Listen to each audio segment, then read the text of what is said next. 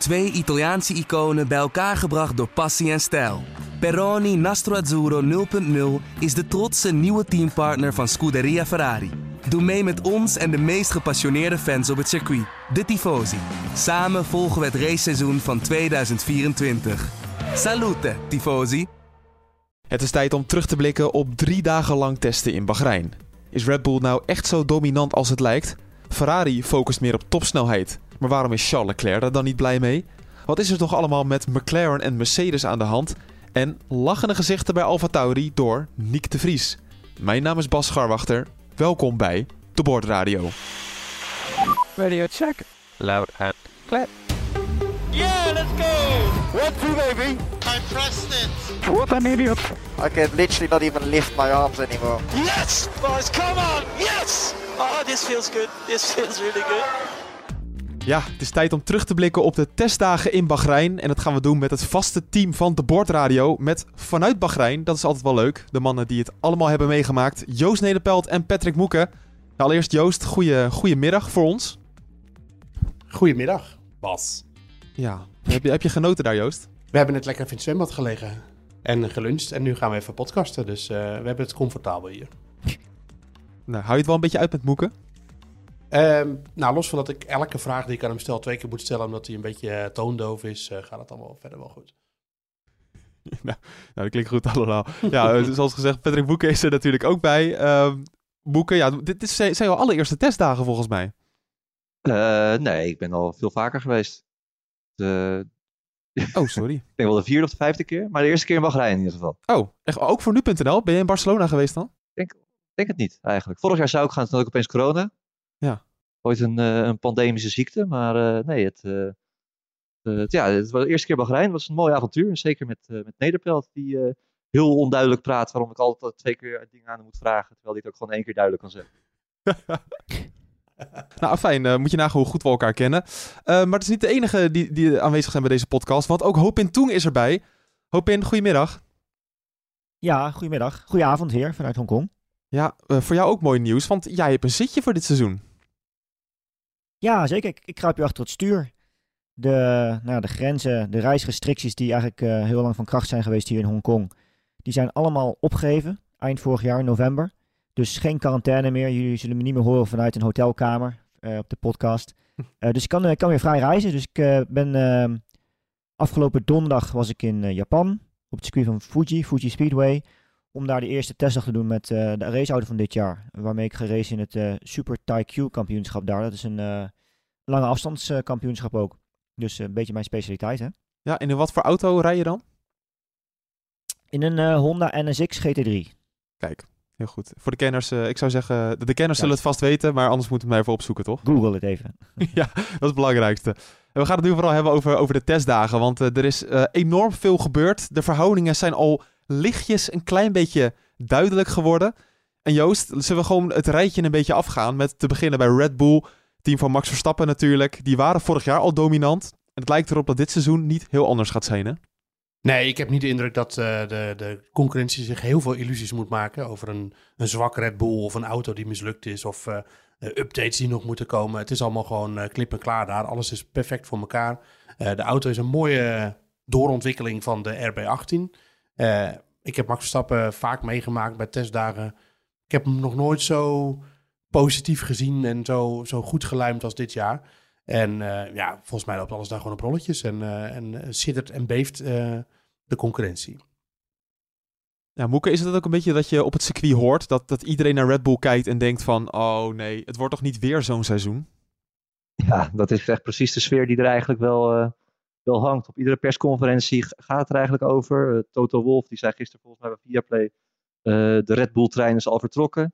Ferrari kijkt alleen maar naar, naar Red Bull. Ja, het is, eh, eigenlijk twijfelt er hier niemand meer aan wie de snelste auto heeft. En ja, het, het is eigenlijk de vraag of het toch wel een beetje spannend gaat worden. We weten eigenlijk dat ze ervoor zitten. Hoe ver? Dat, is, dat, is, ja, dat, dat vragen we af. Of Mercedes of Ferrari moet het grootste rookgordijn ooit eh, hebben opgeworpen, opgegooid. Maar er zijn geen signalen dat het eigenlijk zo is. We hebben de auto gezien, de RB19, en we zien duidelijk inderdaad dat het een evolutie is van de vorige auto, hoop in. Maar vooral die undercut, Ehm, die is wel heel erg extreem geworden. Werd je daar nou een beetje enthousiast van? Ja, nou ja, ik ben natuurlijk geen aerodynamicus, dus daar kan ik verder niet echt heel erg veel over zeggen. Hm. Maar ja, wat natuurlijk wel is dat het wel lijkt te werken. En ehm, je ziet ook wel dat eh, die trend hè, van dat type sidepod, eigenlijk wat je, die trend van dat je de sidepods aan de zijkant die eigenlijk heel breed zijn en hoog. En dat is eigenlijk meer om die luchtstroom die van de wielen afkomt, echt ook gescheiden te houden van die vloer. En dan die undercut eh, die ze dan nu gemaakt hebben, nog scherp hebben gemaakt, is om die, eh, die lucht die eigenlijk vanaf het midden van de auto komt, om die aan de auto, zeg maar, bij de auto te houden en dan naar het centrum van de vloer te geleiden, richting de achterkant, richting de, de diffuse achtervleugel daar. Dus ja, het is wel een, eh, ik denk een logische stap. Eh, ze zijn een stuk agressiever gegaan, maar wat je zelf al zegt, het is natuurlijk echt gewoon een evolutie. En dat is wat, ja, het was natuurlijk ook niet nodig om grote risico's te nemen voor hen, want de auto van vorig jaar was zo dominant, zo goed eigenlijk in alle omstandigheden. Het was een auto die alles kon. En ja, dat, dat bleek eigenlijk ti- tijdens deze testdagen ook weer het geval. Echt de manier waarop ze hem konden rijden, hoe makkelijk ze overal konden plaatsen, hoe goed hij was op curbs, ehm, hoe, hoe goed hij met, met bumps om, omging. Eh, er zijn toch behoorlijk wat eh, hobbels eh, op Bahrein. Bijvoorbeeld eh, bij het aanremmen van bocht 1, ehm, bocht 10, noem maar op. Ja. Eh, ja, het zag er gewoon ontzettend, eh, nou, ik wil niet zeggen gemakkelijk uit, maar wel ja, comfortabel. Nou, Joost, als wij de, de je zei al, de, de woorden van Verstappen, die zijn heel erg positief. Helmut Marko is positief, Christian Horner is positief. Is er dan echt helemaal niks negatiefs over Red Bull te melden? Nou, dan moet ik eigenlijk even diep eh, zoeken. Ehm, nee, ja, het, klinkt heel saai, maar bij, bij andere teams zijn er echt dingen aan te wijzen. En, maar bij, bij Red Bull niet. Ik vroeg Verstappen gisteren van, eh, doet het denken aan vorig jaar in België, dat je daar aankwam met die auto, dat hij meteen heel goed functioneerde. En dat je eigenlijk niks aan de afstelling hoefde te wijzigen. Nou, hij zei, dat is het nog net niet, maar het zit er niet ver vandaan. Eh, de sweet spot in de afstelling had hij al bijna te pakken, zoals zei hij. Eh, ze hebben meteen, eh, konden extreem naar links met de opstelling, extreem naar rechts, alle, of met de afstelling bedoel ik. En eh, dus allerlei dingen proberen. Ja, tuurlijk zal er gerust wel iets zijn. Ik heb daar gisteren een tijdje voor de, voor de pitbox gestaan. Toen waren ze wel allerlei dingen aan het slijpen en aan het doen. En aan, met de voorwielophanging. En vooral met die luchtgeleiders die er allemaal zitten. Maar ja, goed, dat gebeurt bij elk team. Dat hoort gewoon bij een, bij een nieuwe auto. Ehm, dus ja, het is heel saai. Maar er, er valt gewoon niks op aan te merken. Zo, zo eerlijk moeten we zijn. Ik, ik heb er wel eentje, eh, Joost. Namelijk hetzelfde natuurlijk wat we vorig jaar zagen in Bahrein. Eh, dat natuurlijk ook dat ze wel competitief waren. Natuurlijk tijdens de race niet zo dominant als dat ze misschien nu zullen zijn. Maar ehm, ik, kijk, ik heb begrepen dat er een olielek was bij Verstappen. Volgens mij eergisteren uit mijn hoofd. Ja, klopt. Ehm, dus ja, betrouwbaarheid eh, blijft natuurlijk altijd een factor hè, in deze sport. En bij een testdag natuurlijk minder relevant, want ja, je bent niet gebonden aan een aantal componenten, noem maar op. Eh, maar ja, wat ik zei, betrouwbaarheid eh, is en blijft natuurlijk altijd iets, zeker in het begin van het seizoen, eh, waar de teams eh, nou ja, toch wat altijd in hun achterhoofd meespeelt. Ja, zeker, dat is ook zo. En ik, ik, denk, ik denk wel dat dat er gewoon altijd een beetje bij hoort. Eh, dat, maar dat weet je ook. Ehm natuurlijk is dat natuurlijk niet perfect. Ja. Maar als je gewoon kijkt naar de eigenschappen van de auto, dan denk ik in ieder geval niet dat er. eh, goed, en ik, ik heb ook natuurlijk niet de, de, de, de, aerodynamische data. Dus misschien eh, zit er ergens nog een flapje wat anders moet. Of, een, of een, de, de vloer niet helemaal 100% is wat ze ervan verwachten. Dat zou kunnen. Dat weten we niet. Maar ogenschijnlijk gaat het allemaal echt gewoon op rolletjes daar. En, eh, ehm, Nee, en eh, zeker als ik Want je ziet, je ziet hoe makkelijk die te rijden is. Hè? ja, dat, dat is heel duidelijk te zien op het circuit. En ik heb heel veel in bocht 11 gestaan en ook bocht 10 nog een tijdje gisteren. Ehm, en dan zie je die Red Bull, die gaat, ja, dat, het is gewoon te zien dat die auto het makkelijkste hoek omgaat. Eh, en dan is hij ook nog eens zo aerodynamisch efficiënt dat hij op het rechtstuk eh, de snelste of een van de snelste is. Wat me, wat me eigenlijk opviel ook als je keek naar hoe ze met die auto konden rijden is... Bahrein is, ehm, is een circuit waar je vaak eh, eh, bochten eigenlijk moet opofferen. Een soort van moet inhouden, omdat je dan anders niet meer goed uitkomt voor de volgende bocht daarna. Eh, bijvoorbeeld de hairpin, eh, bocht 8 uit mijn hoofd is dat. Ehm, als je kijkt, zeg maar, je kan dan, als je te wijd gaat op de curb bij het uitkomen van 7, kan je eigenlijk niet meer goed terug snijden naar, naar links ver genoeg. En maar die Red Bull, die was, vaak is die, als je dan zeg maar heel agressief stuurt, dan brengt dat een bepaalde onbalans in de auto. Maar ze konden hem zo makkelijk plaatsen overal. Ze konden gewoon echt, ja, eh, alles heel mooi openen, de bochten, zoals we dat zeggen. Eh, op de exit konden ze, ik zei al, over, mooi curbstones pakken. Het zag er goed uit. Dus ja, het was echt eh, indrukwekkend eigenlijk. En ja, makkelijk, nogmaals. Niet alleen de auto is indrukwekkend, ook gewoon de tijden. Want zo goed als elke dag was Red Bull de snelste. In, in zo goed als alle sessies. Moeke, jij bent iemand die dan toch stiekem wel naar de tijden kijkt, hè? Joost zegt van, doe het nou niet. Hopin zal het vast ook zeggen. En jij denkt toch, het zegt wel iets. Het zegt niet niks. Niet helemaal niks. Want het is ook niet zo dat je dan continu die, eh, de Williams of zo bovenaan eh, ziet staan. Ja, af en toe gebeurt dat misschien wel als een keertje met de C5 een uh, showrun eh, doen. Eh, nee, het, het, het zegt wel iets. En ik heb met Hopin ook een, ja, een voorbeschouwing op de testdagen gemaakt. Toen hebben we het er ook over gehad. Toen vertelde hij ook dat het, het gaat erom hoe makkelijk je zo'n rondetijd kan, kan rijden en produceren. En dat doet op iedere band. En dat gewoon, ja, welke band Verstappen en ook Perez trouwens er gewoon onder had.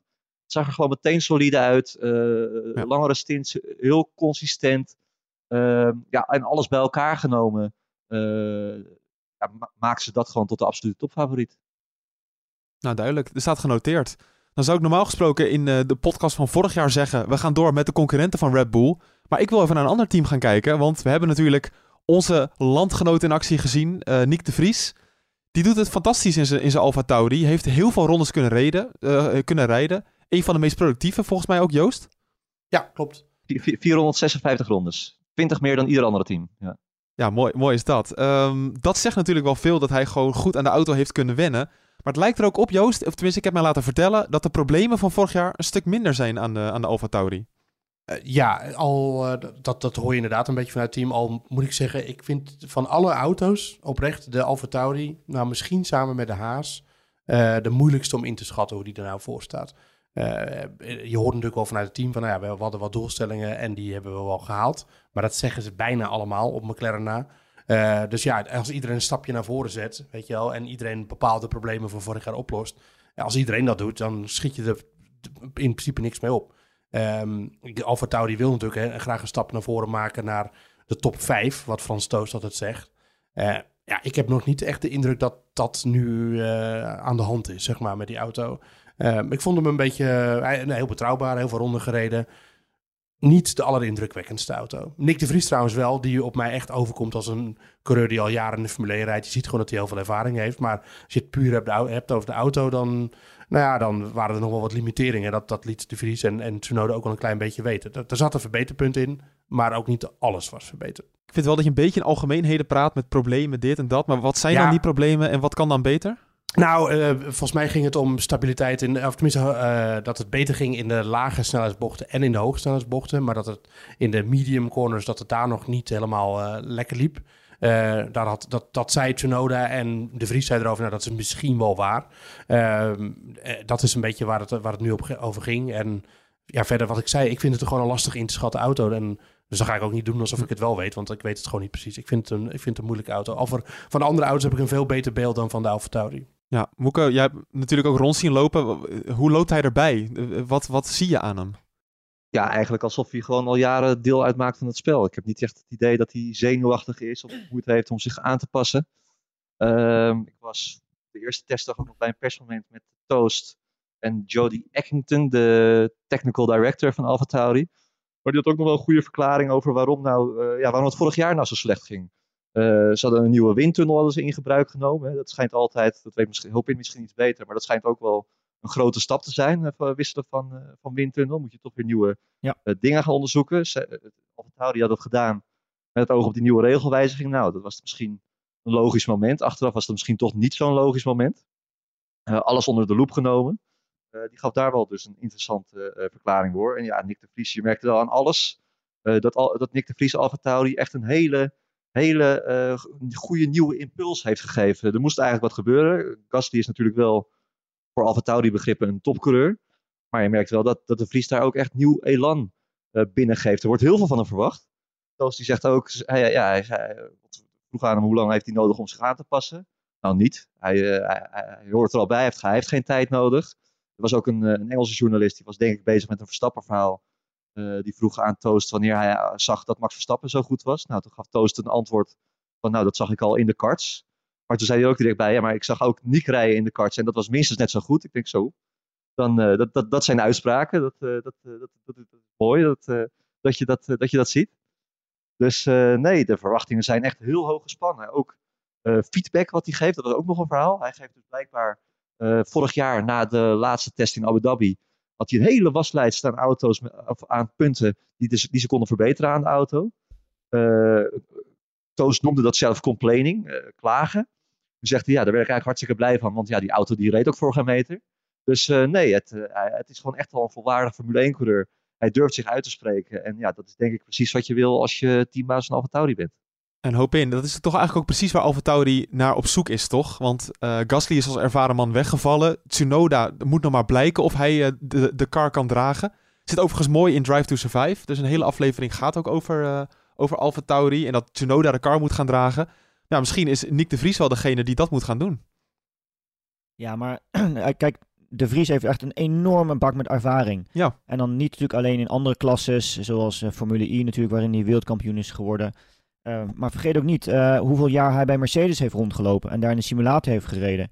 En ook op de circuits is geweest. Dus hij weet hoe het moet voelen bij een topteam. En hoe een auto zal moeten functioneren bij een topteam. En welke nou ja, eh, bepaalde procedures er gewoon niet eh, ja, zo goed zijn als dat ze zouden kunnen zijn. En noem maar op. En ik denk dat dat ook een beetje die waslijst is waar Frans Toos dan naar verwees na die test. Er zijn natuurlijk heel veel kleine dingen die, die een groot verschil kunnen maken uiteindelijk. Zeker als je het allemaal eh, kunt, kunt verbeteren. En eh, ja, dus die, nieuwe informatie eigenlijk, eh, ja, dat, dat, dat krijg je natuurlijk ook pas echt alleen als er nieuw iemand binnen het team komt. Hè. Als je dag in dag uit, als, als ehm, iemand als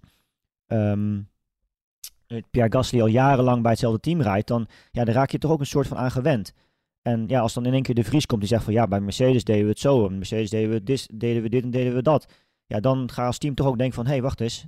Ja, zo hebben we er eigenlijk nog nooit naar gekeken, nog nooit aan gedacht. En ja, dan ga je er naar kijken of het inderdaad een eh, verbetering zou kunnen zijn. Grappig was eigenlijk ook wel dat, eh, eigenlijk is het gewoon een rookie.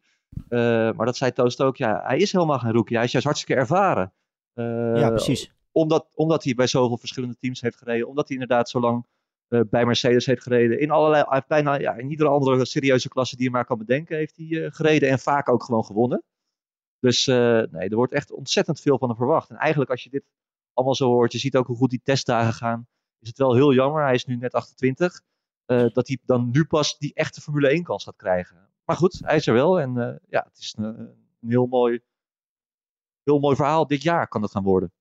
Ja, we gaan het echt uitgebreid eh, volgen. Want we hebben natuurlijk altijd een beetje Verstappen van dichtbij gevolgd. Maar we gaan heel veel aandacht geven aan Nick de Vries. En natuurlijk eh, aan alle andere teams. Dat is sowieso logisch. Maar vooral de concurrenten van Red Bull, Ferrari en Mercedes. Die waren nou, aan het kloten. Joost is misschien een beetje eh, heftig gezegd. Maar je kan niet zeggen dat vooral bij Ferrari alles op rolletjes loopt, hè? Mm, nou, ik denk eigenlijk eerder dat het bij Ferrari nog wel iets beter ging dan bij Mercedes. Eh, als je het hebt over dat sowieso. eh, het vinden van de setup en dat soort dingen. Ehm, ja, nee, Ferrari heeft natuurlijk wel wat aanpassingen aan de auto gedaan. Eh, dan heb je het vooral over het verminderen van de luchtweerstand. Dus dat, dat ze minder kwetsbaar zijn op de rechte stukken. Eigenlijk dat hij gewoon harder loopt op de rechte stukken. Ehm, alleen daar hebben ze natuurlijk ja, daar hebben ze iets voor opgeofferd in het bochtengedrag. Althans, als we Charles Leclerc moeten, moeten geloven. Die zei in ieder geval van ja, hij, is, het, het, het rijdt echt als een andere auto. En ik moet er heel erg aan wennen dat, het, dat ik niet meer precies weet wat er gaat gebeuren in de bochten. Eh, maar het is wel fijn dat we natuurlijk een stuk harder gaan op de rechte stukken. Want ja, dat was natuurlijk vorig jaar één van de grote zwaktes. Eh, als we de andere zwakte erbij meteen even bijpakken, dan is dat het eh, bandenmanagement en het bandenbehoud van de auto. Nou, dat was natuurlijk vorig jaar, zeker in het tweede seizoen zelf, een enorme zwakte. Toen, ehm, nou, dat zag je bijvoorbeeld in Japan, dat, dat, dat Leclerc zijn intermediates er helemaal afreed. Eh, of dat opgelost is, dat, dat durf ik niet te zeggen. En dat, daar was, was Vasseur, Fred Vasseur was er ook niet heel duidelijk over. Hij was wel redelijk optimistisch, maar ehm, ik krijg wel een beetje de indruk dat ze zichzelf daar wel als het tweede team in ieder geval achter Red Bull. Eh, maar één iemand die wel wat blijer was, dat was Carlos Sainz. Want die had vorig jaar heel veel moeite om die auto onder de knie te krijgen. Die zei toen eigenlijk wat Leclerc nu zegt: van ik moet me echt aanpassen aan de auto. Ik moet mijn rijstijl helemaal aanpassen, want ik kan er niet goed mee overweg. En, en nu zegt hij dat het een heel voorspelbare auto is waar hij zich lekker in voelt. Ehm, dus dat is een beetje wat er nu bij Ferrari gaande is. En eh, ja, eh, verder is natuurlijk gewoon de vraag hoe dat met de motor gaat. Daar waren ze heel enthousiast over. Eh, of die nu voluit heeft gedraaid. Of, ik dat hebben we niet gezien. Dat weet ik niet. Dat, weet, dat weten ze alleen zelf. Eh, dus er zijn nog wat vraagtekens bij Ferrari. Maar ik ben niet zo negatief als je hier en daar leest. Eh, en, maar ik denk dat het wel realistisch is dat ze Red Bull eh, de komende zondag niet bij kunnen gaan houden. Dat is wel bijzonder hoop in, want Als we naar de Ferrari kijken, zie je niet heel veel verschillen. Het concept van de auto is gewoon zo goed als hetzelfde. Met die, met die zwembaden hè, als aan de bovenkant van de sidepods.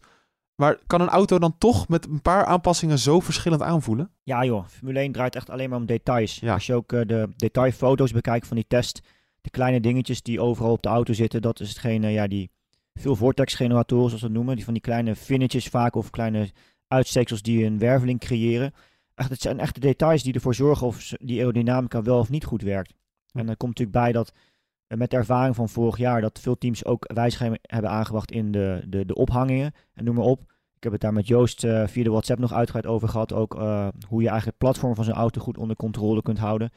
Eh, ja, daar heb je natuurlijk allemaal van geleerd. Dus dat is allemaal aangepast voor dit jaar. En ehm, nog even door te gaan op wat Joost vertelde over nou ja, dat Leclerc eigenlijk een beetje klaagt. En dat Sainz eigenlijk wel tevreden is. Dat is best wel logisch. Want eh, ik, heb, ik heb niet alle, eh, heel, heel de test bekeken. Maar wel redelijk wat. En de onboards, de beelden die we soms zagen van Ferrari. ehm, leek alsof de auto een klein beetje onderstuur had. Ja. En eh, dat weet natuurlijk van vorig jaar, zeker in het begin van het seizoen, was dat eigenlijk omgekeerd. Hè? Dat de Ferrari best een agressieve auto was. Die eh, een beetje, nou ja, ehm, nerveus was eigenlijk om te rijden. En ja, we weten, eh, dat is iets wat Leclerc beter ligt. En ja, Sainz toch net wat minder. Dus het is best wel ja, eigenlijk logisch dat, dat, eh, dat, dat ze zich op deze manier allebei uitspreken. Daar moet ik wel bij zeggen dat ik bij eigenlijk wel meer auto's dat onderstuurgedrag in de auto zag. En dat heeft eigenlijk ook een beetje te maken met het circuit in Bahrein. En dan vooral omdat eh, het circuit extreem zwaar is op de achterbanden. Dus je wilt eigenlijk altijd een soort van natuurlijk onderstuur in de auto inbouwen om de achterbanden te beschermen. Het is een feit dat we natuurlijk eh, nieuwe banden hebben met Pirelli. Die zouden de problemen met onderstuur toch juist een beetje opgelost moeten hebben. Nou, nee. Oh. Eh, Ja, nou wat ze hebben gedaan bij Pirelli. Ik heb het verhaaltje van Mario Isola ook ge- gehoord. En Ja. Ze hebben eigenlijk de constructie van beide banden stijver gemaakt. Eh, zowel voor als achter. En vooral voor is de band een stuk stijver geworden. Daardoor eh, reageert hij eigenlijk een stuk beter. En eh, op, de op de eerste stuurbeweging, hè, omdat die stijver is, meer, meer reactie. En hij ja, biedt daardoor ook wat meer ja, support eigenlijk in midcorner. Ehm, wat ook daarbij komt kijken is dat je eigenlijk een lage bandenspanning kunt rijden. Dat is een groot voordeel voor, voor een team. Ehm, maar het, uiteindelijk hangt het allemaal natuurlijk ook af van hoe het samenwerkt met de auto. Het is niet zozeer dat alleen die band ervoor zorgt dat je dan in één keer minder onderstuur hebt. Het is natuurlijk het hele samenspel met. En ik denk dat vorig jaar het zo was, zeker in het begin van het seizoen, dat door nou ja, onder andere het gewicht van de auto's en noem maar op, dat, die, ja, dat de auto's eigenlijk van nature heel erg onderstuur gelimiteerd waren. En eh, dat deze nieuwe eh, bandenconstructie die ze nu hebben gebracht, dat het eigenlijk bij helpt om eh, het, het, ja, hoe zeg je dat, het, het window voor een team groter te maken en het, het beter te managen. Oké, nou, dat, eh, daar hebben we daar toch weer wat van geleerd. Moeke, het is wel jammer hè, want je had misschien toch al tijdens de testdagen gehoopt dat juist een Ferrari echt op gelijk niveau van Red Bull zou zijn. Of misschien zelfs een beetje erboven, dat je echt die strijd zou krijgen. En dat lijkt er nu niet helemaal op. Nee, het lijkt er niet op. En toch, en toch, en toch. We moeten toch nog een kleine slag om de arm houden. Hè? Het, eh, het lijkt er niet op. Maar ja, het, het zou natuurlijk wel kunnen zijn dat Ferrari nog wat achter de hand heeft. Ze hebben heel veel verwacht van die motor. Dat hebben, dat, ja, dat hebben ze ook uitgesproken. Eh, misschien zit daar dan toch wel de sleutel in. Als we straks bij de kwalificatie zaterdag die motor volledig open kunnen schroeven. En dat blijft inderdaad ja, een, een giga-ding te zijn. Wie weet kunnen ze ons nog verrassen. Dus ja, het, het, ik heb honderd keer gehoord ook. eh, het is maar testen, het zegt allemaal niks. Ja. Dus eh, ja, het, het zou nog steeds kunnen. Maar inderdaad, het, eh, het- je krijgt niet de indruk dat, eh, dat de teleurstelling bij Leclerc eh, gespeeld is. De, de, het vertrouwen bij Red Bull komt ook echt ergens vandaan. Dus ja, nee, dat, het zou jammer zijn. Het ik, ja, als objectieve Formule 1-fan zou het geweldig zijn als we natuurlijk weer een titelstrijd krijgen zoals we dat twee jaar geleden hebben gehad met Hamilton en eh, Verstappen. En dan nu misschien met Ferrari en Verstappen en ook nog Mercedes erbij. Maar ja, in alle eerlijkheid draaien, is het natuurlijk wel ver weg. Dat natuurlijk ook. We zijn natuurlijk nu heel erg, eh, en dat is logisch ook, want de Red Bull zag er gewoon ontzettend goed uit. Dus we zijn heel erg nou, ja, positief daarover. Maar vergeet ook niet, natuurlijk vorig jaar, eh, ik kan me nog geheugen, ik ga het nog een keer ophalen, oprakelen. Ehm, dat wij zeiden van nou, de wereldtitel van Verstappen, die is, die is al weg. Volgens mij was het naar Australië, toch? Of niet, dat we dat zeiden? en de Ferrari Ja, was zo snel en zo goed, deed eigenlijk alles Ja. beter. Beter met banden, sneller op, over één ronde en over de race afstand. En ja, dus het kan natuurlijk ook zo draaien. Hè. Je weet ook niet eh, wat ze nog na de test eh, brengen voor de eerste race. Eh, het lijkt kort, die ene week maar ertussen, die paar dagen. Maar eh, de teams zullen ongetwijfeld eh, eh, wat mensen letterlijk met handbagage het vliegtuig insturen met updates voor de auto's. Ja, Alpine bijvoorbeeld, die zeiden dat ze een, eh, een zichtbare update hebben komend, eh, komend weekend al. Bijvoorbeeld, en dat is maar één team. En zullen, zullen er ongetwijfeld wel meer zijn. Eh, natuurlijk, de, ik, eh, ik, ik zei dat ook tegen Moeke, of we zeiden dat tegen elkaar, want we hebben ook een, een, een verhaal eh, met de rangschikking nu. Maar we blikken gewoon vooral uit, vooruit, op de eerste paar races. En dat is het beeld wat we nu hebben. En eh, ja, ik, ik denk ook niet, het is een heel lang seizoen, de langste ooit. Dus eh, inderdaad, dat is vooral nog mogelijk. Dit is vooral hoe de zaken er nu voor staan, maar geen eh, enorme voorspelling voor het hele jaar. Bij twee teams zeggen de testen misschien wel heel erg veel. En toevallig beginnen ze allebei met de letter M. Laten we met eh, een van de topteams natuurlijk beginnen. Dat is eh, Mercedes. Dan weet je al heel snel wat daarna ook gaat komen. Ehm, Joost, die kwamen natuurlijk met die, met die no sidepod. Zero sidepod. Oh, zero side. Ik wou het zeggen, ik zeg het steeds verkeerd. Zero Ja. sidepod. Jij zei nog in de vorige podcast dat je misschien iets anders nog had verwacht. Dat er iets anders zou komen. Dat is niet gebeurd, hè? Nee, maar dat, op zich is dat natuurlijk ook wel logisch. Omdat je eh, ook met die budgetlimitering en dat soort dingen... is het wel heel moeilijk om een heel concept om te gooien. Eh, en dat, nou, wat we eerder al hebben gezegd... dat Mercedes zelf zei dat het daar niet aan lag. Aan die zero pods. Ehm, het ligt dus blijkbaar aan wat anders. En ze hebben nog niet alle problemen opgelost. Ehm, nou, laten we beginnen met de... Het, het, eh, de dat hebben we bij Mercedes inderdaad niet gezien dit weekend. Of niet of nauwelijks. Alle auto's hadden er op sommige kleine momenten een heel klein beetje last van. Maar eh, het stuiteren en het porpoisen, want dat zijn twee verschillende dingen bij Mercedes. Eh, het echt heel frequent op en neer stuiteren en het langzame op en neer gaan wat je bij Ferrari bijvoorbeeld nog zag. Dat hebben we niet besproken, maar die hadden daar nog in de, op de eerste dag vooral een klein beetje last van. Ehm, dat is weg, dus dat is één. Maar vorig jaar was de auto ook net als de Ferrari, maar misschien nog erger, heel erg draggy, zoals ze dat noemen. Veel luchtweerstand. Eh, dat is niet helemaal weg. En of dat een inherent is aan dit design, dat weet ik niet. Maar dat, dat, is iets waar ze nog mee kampen. Eh, en er zit een soort van nervositeit in die auto. Eh, zoals heel Pin zou zeggen, mid-corner. Eh, en vooral bij de tractie dan, dan zie je hem gewoon nog zoeken. Eh, en dat heb ik meerdere keren gezien met Russell en met Hamilton achter het stuur. Is daar gewoon nog een beetje moeite. En, en dat kost ze gewoon rondetijd. De tractie uit een bocht is een van de belangrijkste dingen om snel te gaan. En als dat niet goed, als je niet goed op gang komt, zeg maar. Het is allemaal relatief natuurlijk. Het gaat om kleine verschillen. Ja, dan kost je dat rondetijd. En daar is gewoon duidelijk een beetje paniek over. Daar, die indruk heb ik wel. Ja, maar het is wel... eh, ik zag een foto van vrijdagavond. Eh, we hadden het ook wel in een video voor nu.nl besproken, Joost. Dan zag je na de trainingssessie of na de testsessie... zag je Hamilton met George Russell staan... en alle mensen eromheen die erbij betrokken zijn. Die zag je toch even in een zwaar overleg met elkaar. Het leek wel een beetje op crisisoverleg. Is dat dan niet een beetje de stemming bij Mercedes? Mm, Ja, goed. Dat is een indicatie. En eh, zoals we ook al in de video besproken, was Hamilton eh, alweer aan het praten met eh, hoe mooi het vond hoe dit team eh, met tegenslagen omgaat. Ehm, dus ja, dat is een indicatie dat de dingen niet goed gaan. Tegelijkertijd is het heel logisch, denk ik, dat een team overlegt als ze bijvoorbeeld heel erg aan het zoeken zijn met eh, afstelling. Hè? Want daar kan het natuurlijk ook allemaal aan liggen. Het is niet zo dat het een fundamenteel probleem is van deze auto, maar dat ze gewoon de goede afstelling nog niet hebben gevonden. Dat zou kunnen. Ehm, en ik denk dat, denk dat je niet moet denken aan problemen in de orde van grootte van vorig jaar. Want dat, dat, dat was natuurlijk veel erger dat die auto gewoon niet kon rijden in de setting zoals ze hadden bedacht. Eh, dat die veel hoger moest. En dat die auto daarna nog steeds last had van stuiteren, maar dat die ook nog eens voor geen meter ging. Eh, ik denk dat ze er nu relatief veel beter voor staan. Maar ja, zij hadden misschien ook gedacht van nou, dat, eh, dat, dat concept wat we hebben met die sidepods en de vloer en alles zoals we dat vorig jaar eigenlijk ook hadden bedacht. Daar verwachten we nog steeds heel veel van. En nu blijkt dat ze dus eigenlijk gewoon een derde team zijn. En misschien is dat ook gewoon een beetje een tegenvaller. Het deed mij eigenlijk heel erg denken aan Red Bull toen Mercedes altijd zo dominant was. Ook, eh, we hadden ook een persmoment met eh, Russell, die zat eh, op de persconferentie en die zei ook, hij zegt ja, de eerste races staan we er waarschijnlijk nog niet bij, maar we hebben goede hoop dat we gaandeweg het seizoen de aansluiting gaan vinden en dan toch mee kunnen gaan strijden om het kampioenschap. Ja, ik weet niet hoe vaak we dat Verstappen wel niet hebben horen zeggen hè, in de jaren 2017, 18.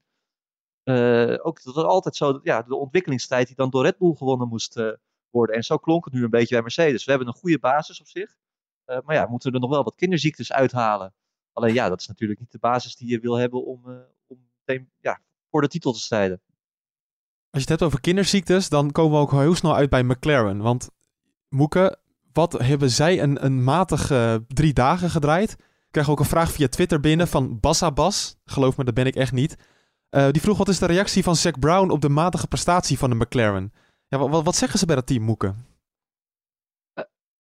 Ja, ze zijn eigenlijk best wel eerlijk, moet ik eerlijk zeggen. Ja, het, het, eh, ze draaien er niet omheen. Ze hebben, dat hebben we ook in de vorige podcast al een beetje aangehaald. Ja. Eh, ze komen in Baku waarschijnlijk met een heel groot updatepakket.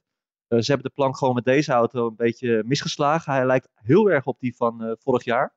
Eh, Norris, die, eh, die zat er gisteren eigenlijk gewoon een beetje om te lachen. Letterlijk. Ehm, ja, het, het, het, het is, ja, het is, het is eigenlijk, eigenlijk een beetje treurig voor een, ja, toch een soort, wat ooit een topteam was, McLaren. Die wel weer de weg omhoog hadden gevonden.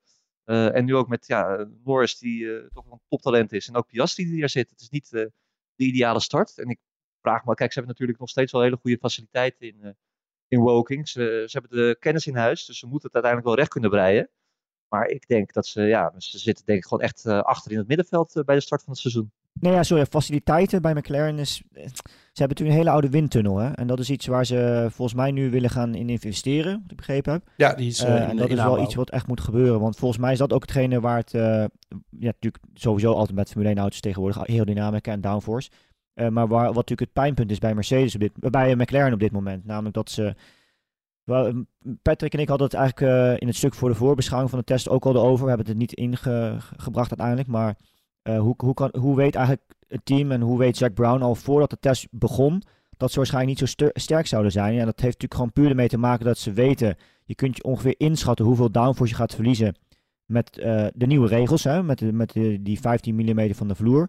En ja, dan ga je natuurlijk die downforce die je verloren hebt, ga je proberen terug te zoeken. Het aantal punten. En je weet ongeveer hoe je uitkomt. En je weet ook tegen welke penalty van eh, drag dat is. Dus wat de balans daarvan is. Ja, en als je gewoon weet dat die cijfers gewoon niet goed genoeg zijn. Ja, dan kan je natuurlijk al een beetje van tevoren inschatten van ja, eh, het gaat hem niet worden. en dat blijkt ook wel tijdens de test. En dan zie je ook wel dat die auto ook gewoon heel, heel moeilijk te rijden is. En de Piastri zagen ook nog spinnen. En dat moeilijk rijden, ja, dat is toch vaak ook echt wel inherent aan het feit dat zo'n auto gewoon te weinig downforce heeft. Eh, ja, dat heb ik al heel vaak aangehaald natuurlijk. Minder downforce, meer bandenslijtage, meer instabiliteit. Eh, het werkt eigenlijk altijd overal in door. En, en dat was best wel duidelijk te zien ook tijdens die testdagen. Ja, als je de coureurs ook hoorde, die zeiden de limiteringen zijn nog hetzelfde als, als vorig jaar. Dat zei Piastri vooral. Eh, en ja, vorig jaar hadden ze dus precies eigenlijk wat je zegt op in eh, te veel luchtweerstand. Dus daarom moesten ze met minder downforce rijden. Dus het is een compromis. Ze zijn in een compromis, compromis gedwongen waarin je eigenlijk niet wil zitten. En daardoor is die auto gewoon minder goed bestuurbaar en slijten de banden ook nog sneller. Eh, dat is de samengevatte situatie daar. Het doet een beetje aan denken aan Red Bull 2017, 18 zo'n beetje. Die hadden daar ook altijd last van. Dat ze gewoon met minder downforce konden rijden dan ze eigenlijk wilden. Omdat ze anders te kwetsbaar waren op het rechte stuk. En eh, dat is bij McLaren eh, nog steeds het probleem.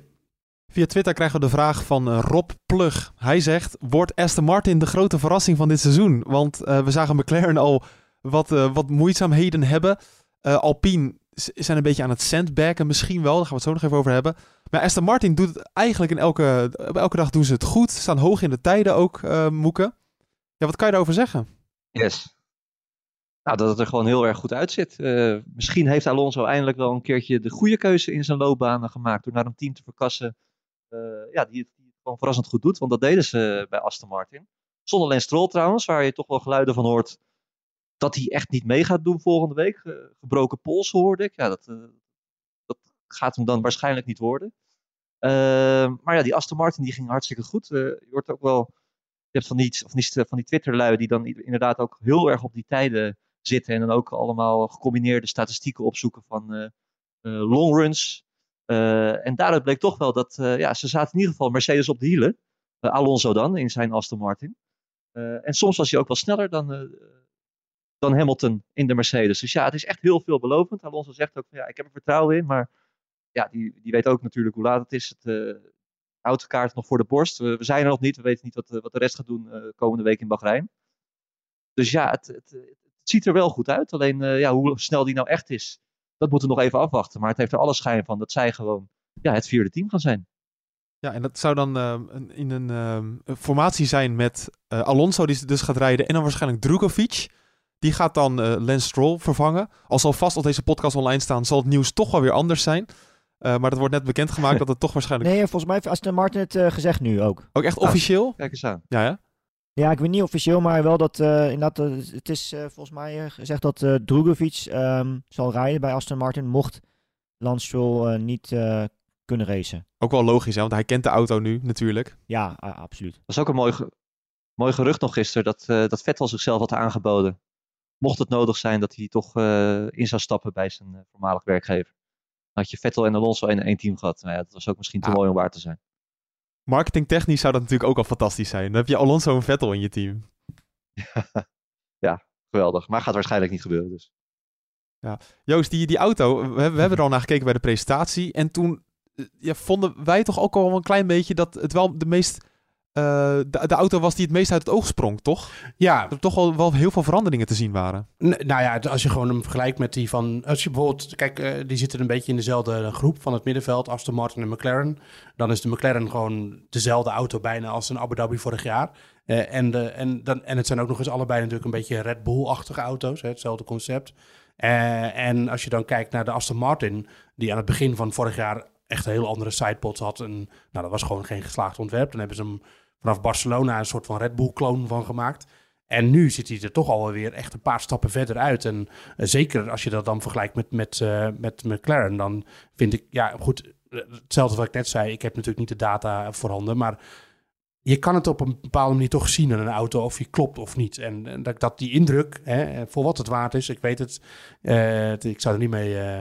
het is geen, geen keiharde data, maar voor wat het waard is, vind ik hem wel echt heel goed uitzien. En eh, een kloppende auto die ook op de baan indruk maakt met strak insturen, weinig ondersturen op het oog, snelle tractie. Eh, eh, je zag wel een verschil tussen Alonso in de auto of Drogovic. Alonso die grijpt die auto echt wat meer bij zijn nekvel en trekt hem gewoon door de bocht heen. En dat doet Drogovic, die misschien logischerwijs wat voorzichtiger is, nog niet. Ehm, maar ja, op allerlei manieren maakte die Aston Martin al indruk. En eh, ik heb zelf niet alle longrun tijden bij elkaar bij kunnen houden, want dat heb ik gewoon geen tijd voor. Maar inderdaad, eh, daar zijn een paar eh echte specialisten in. En die waren ook onder de indruk van de longrun tijden, die naar ik mocht geloven, zelfs een beetje gelijkwaardig waren met die van Mercedes. Dus nou, dat is echt een grote stap omhoog ten opzichte van wat ze vorig jaar hadden natuurlijk. Ja, echt leuk. En het kan zomaar eens een hele mooie strijd gaan worden met Alpine. Ehm, wa- want vorig jaar had je al een leuke strijd rondom dat vierde team achter Mercedes. Eh, of eh, ja, achter Mercedes inderdaad. Ehm, je zou zeggen, Alpine is gewoon een doorontwikkeling van de vorige auto. Maar die laten Moeke niet heel veel zien tijdens deze testdagen.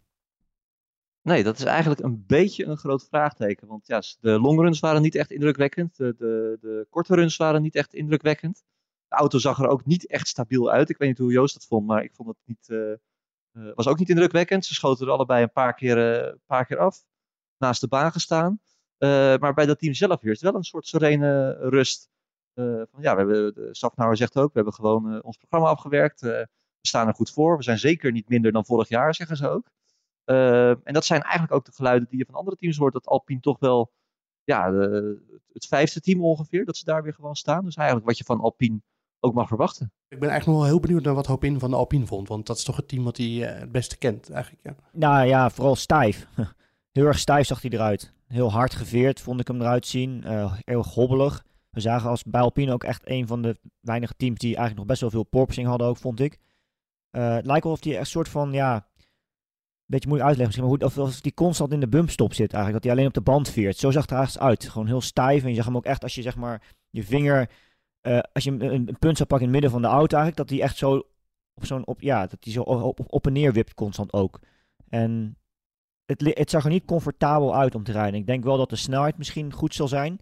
Maar het, het was niet een auto die volgens mij heel makkelijk te rijden was. En dat, dat viel ook wel een beetje op. Dat de verschillen tussen Ocon en Gasly waren ook af en toe gewoon best wel groot, vond ik. En de, de, de nieuwe tire die waren niet altijd even gemakkelijk. Dan ga je toch een beetje meer pushen.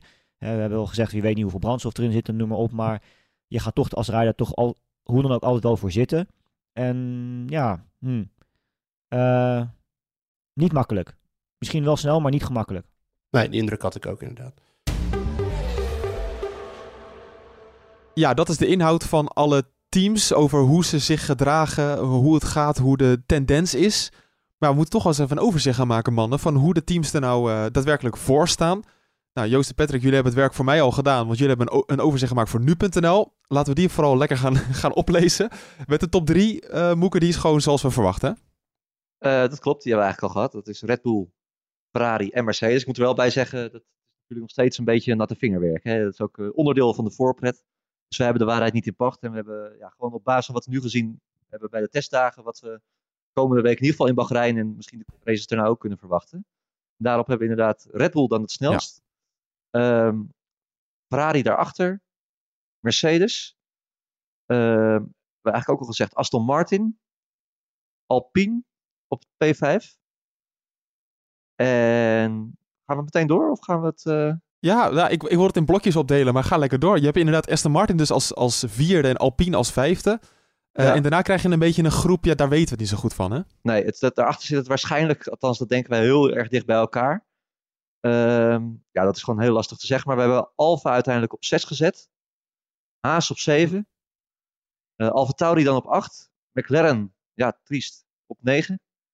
En eh, Williams op 10. Maar dat, wat, we- wat we zeiden, die verschillen zijn daar niet zo groot. Dus dat eh, kan ook eh, helemaal anders zijn. Bijvoorbeeld om nog een haakje te maken naar... eh, de teams zeggen dat zelf ook. Om even een haakje te maken naar eh, bijvoorbeeld Haas. Eh, onze grote vriend Gunther Steiner, eh, razend populair geworden door de Drive to Survive. Eh, die noemde het zelfs de beste winter die het team eh, ooit heeft gehad sinds de oprichting eh, in 2010. Heeft natuurlijk ook twee redelijk, redelijk ervaren coureurs. Magnussen eh, is, is er weer bij. Hulkenberg is terug na drie jaar afwezigheid. Eh, Hulkenberg, waar Steiner echt lovend over was. Hij was echt lyrisch. Hij zegt ja, eh, hij neemt de leiding binnen het team. Het lijkt alsof hij nooit, nooit weg is geweest. Zo goed doet hij het. En dat is ook opmerkelijk, want eigenlijk deelt Steiner nooit complimentjes uit. Dus dat was opvallend. En Steiner zei ook, hij zegt, ja, we staan in de middenmoot.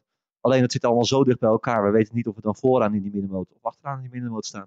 Ja, wel leuk Joost dat jullie dan AlphaTauri als achtste team neer hebben gezet. Dat betekent dat wij echt een hele leuke Q1 in de kwalificatie gaan krijgen met Nick de Vries. Want dan, dat zal er steeds een beetje omhangen, toch? Ja, eh, en ik denk dat het heel erg eh, specifiek eh, per circuit gaat zijn. Want eh, eigenlijk wat in het verlengde van wat, wat Patrick net zegt, eh, het is, eh, ik denk dat de groep vanaf, nou misschien kun je Alpine meerekenen, maar dat is dus, nou, hebben we net besproken, een beetje vraagteken. Maar vanaf Alfa Romeo tot aan Williams is eigenlijk één groep. En die kan je in, in, in, een soort willekeurige volgorde denk ik neerzetten. Want de Williams maakte op mij ook een hele goede indruk. Eh, dus ja, en uiteindelijk, wat je zegt, in Q1 moeten er toch een paar uit. Eh, vijf, om precies te zijn. En, eh, en dus dat wordt, dan wordt het gelijk spannend. Dus eh, niet alleen voor wij Nederlanders wordt, eh, denk ik, eh, Q1 eh, heel leuk. Eh, omdat we naar de Vries kijken. Maar ook omdat je gewoon, denk ik, elke week misschien wel weer andere teams hebt die er dan uitlazeren dan. En dat, eh, dat maakt, het, eh, ja, maakt het alleen maar leuk. Dus, eh, want ik, Williams vind ik ook moeilijk te lezen. Maar die auto maakt op mij echt wel een hele goede indruk eigenlijk. En die, die hebben we onderaan gezet eigenlijk een beetje omdat het Williams is. Maar het zou me ook niet verbazen als ze zesde of zevende zijn. Want die, die auto die was echt niet zo belabberd als ik hem de afgelopen jaren heb gezien. En, en ja, ik zei al dat ik de Alfa Tauri moeilijk te lezen vond. Eh, het, is, het is echt een hele groep die heel dicht bij elkaar zit. Die zijn allemaal een beetje hetzelfde. Eh, en alleen maar leuk. Ik wil nog even, ik wil even horen van Alpine of je het ermee eens is eigenlijk eh, met het lijstje wat wij hebben. Ja, ja, ik, ja ik, ik ben het wel mee eens. Ik zit eh, zelf persoonlijk te twijfelen, dat moet ik eerlijk zeggen, tussen Mercedes en Ferrari. En ik weet dat Oh. sommige mensen me wel eens als Mercedes-fanboy afstempelen hier eh, bij nu.nl, maar dat is zeker niet het geval. Maar gewoon objectief gekeken. eh Joost die haalt natuurlijk ook aan dat ze nog steeds langzaam zijn op de rechte stukken. Maar vergeet ook niet dat ze echt met enorme achtervleugel reden hier. En het zou me niks verbazen dat ze misschien tijdens het raceweekend straks ehm, met misschien iets kleinere zullen komen. Eh, Of misschien toch ook weer aanpassingen. Eh, als je kijkt nu naar de auto, hoe de sidepods eruit zien. eh, laten ze. Het, het, het is niet meer echt dat zero pot wat ze vorig jaar hadden. Als je, als je aan de, ach- na de, achter de voorkant zeg maar, kijkt van de sidepods. is het een stuk breder dan dat vorig jaar was. Dus ze laten echt een soort van ruimte open nu om ja, dat toch verder door te ontwikkelen op een iets andere manier. Dus ik, ik ben wel benieuwd ehm, waarmee ze zullen komen. En of ze voor de race meer snelheid kunnen vinden. Zeker ook omdat ze tijdens deze drie dagen vond ik het een van de teams die het meeste progressie hebben gemaakt in de balans van de auto eigenlijk. Nu, nu hebben die mannen hebben McLaren als één na laatste team gedaan. Ja, ik, ik verklaar ze een beetje voor gek, maar zie jij daar iets in? Nee, ik denk dat ik ben het er wel mee eens. Spijtig Oh. genoeg. Ja. Maar Dan verklaar ik jou ook voor gek.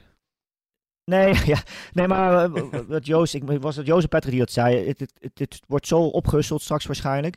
En het zal er helemaal van afhangen van eh, ja, hoe goed krijg je de band aan het werk. Dat is meestal in Bahrein overigens niet zo'n probleem vanwege het asfalt. Eh, maar hoe goed hou je hem ook heel ehm, in de race. En ja, het, het zit, zit daar zo dicht bij elkaar. En ehm, objectief, als je er naar kijkt, hoe een auto zich gedraagt, was de McLaren gewoon niet makkelijk te rijden. En bijvoorbeeld Williams, die is misschien niet snel genoeg, maar die zag er wel iets gemakkelijker uit om te rijden. En hetzelfde geldt bijvoorbeeld voor een Haas. Ehm, Al, ook net Alpine hebben we aangehaald. AlphaTauri ook. Is, is, is, ziet er ook gewoon wel redelijk oké uit om te rijden. En dat is toch echt wel iets, het rijderscomfort. Ehm zeker in zo'n begin van het seizoen moeten we denk ik niet onderschatten ook. We gaan, eh, we gaan hem afronden, deze podcast. Ehm, want we gaan nog veel meer vooruitblikken, namelijk. Want Moeke, jij gaat Bahrein verlaten en ik word ingevlogen. Dat is een beetje de situatie. Ja, geweldig. Of geweldig. eh, eh, eh, ik sta me graag, mijn plaats graag af, Bas. aan jou. Ja, excuses aan alle klimaatactivisten, want het is inderdaad niet heel erg goed voor, voor het milieu en voor het klimaat. Maar ja, jij, jij bent daar als schrijvend journalist en ik als, als cameraman en als audioman. Dus daar, daar gaan we toch even de rollen van, van switchen. Ehm, dat betekent dat we nog veel meer gaan vooruitblikken op de Grand Prix van Bahrein. Voordat je denkt, hè, ga eens een voor, kom eens met een voorspelling. Dan zou ik gewoon de volgende podcast gaan luisteren. Die gaan we woensdag publiceren. Dus dan ga je dat allemaal horen met, eh, met het vaste team van de Bordradio weer. Mannen, wil ik jullie vooral bedanken voor jullie tijd. En ik denk dat we gewoon volgens mij hoop in een, echt een fantastisch seizoen gaan meemaken, denk ik. Nou, dat is wel zeker één ding. Eh, het- het- volgens mij zit het wel dichter bij elkaar. En Ja. dat is natuurlijk ook logisch, want mensen hebben nu informatie van afgelopen jaar. Daar is op voortbor- eh, voortborduurd. Ehm, en ook sowieso het verschil tussen de, de snelste auto tijdens de test en de langzaamste auto tijdens de test, vorig jaar de Williams, ehm, is, is, ook een stuk, is ook een seconde minder geworden. Dus uiteindelijk zit het veld dichter bij elkaar en dat is altijd eh, een garantie voor betere, betere races. Ja, we gaan het allemaal in de gaten houden. Eh, heb je nog vragen voor aanstaande woensdag? Dan kan je natuurlijk weer terecht op onze Twitterpagina, @debordradio. Ehm daar kan je natuurlijk je, je laatste vragen weer insturen en je voorspellingen als je er zelf wil meemaken. Kan natuurlijk ook via podcast.nu.nl. En nog één dingetje, het GP-spel gaan we weer bespreken. Ik zeg, ik mag nog niet heel veel zeggen, maar als je je aanmeldt via de Vriendenleague van de Bordradio, dan gaat dat extra lonen dit seizoen. Dat heb ik eigenlijk al te veel gezegd. Dus meld je aan via het GP-spel, nu.nl slash GP-spel. En dan, eh, wie weet, kan je hele leuke prijzen gaan winnen. Ja, klopt. Dan zijn we er dus aanstaande woensdag weer met een nieuwe aflevering van De Bordradio. Ik zou zeggen, tot dan. Ciao. Tot dan.